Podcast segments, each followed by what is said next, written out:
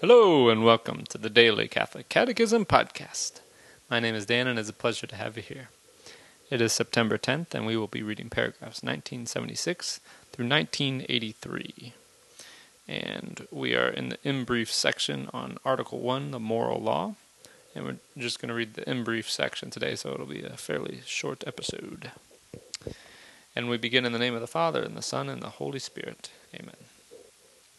Law is an ordinance of reason for the common good, promulgated by the one who is in charge of the community. Christ is the end of the law. Only he teaches and bestows the justice of God. The natural law is a participation in God's wisdom and goodness by man formed in the image of his Creator. It expresses the dignity of the human person and forms the basis of his fundamental rights and duties. The natural law is immutable, permanent throughout history. The rules that express it remain substantially valid. It is a necessary foundation for the, for the erection of moral rules and civil law. The Old Law is the first stage of revealed law. Its moral prescriptions are summed up in the Ten Commandments. The Law of Moses contains many truths naturally accessible to reason.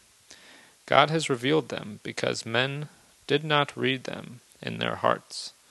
The old law is a preparation for the gospel. The new law is the grace of the Holy Spirit received by faith in Christ, operating through charity. It finds expression above all in the Lord's Sermon on the Mount and uses the sacraments to communicate grace to us. Thus ends our reading today from the Catechism of the Catholic Church. The website is dailycatholiccatechism.com, and you can email me at dailycatholiccatechism at gmail.com. God bless you all, and may these teachings handed down by the apostles of Christ strengthen your faith and lead you to everlasting life. Amen.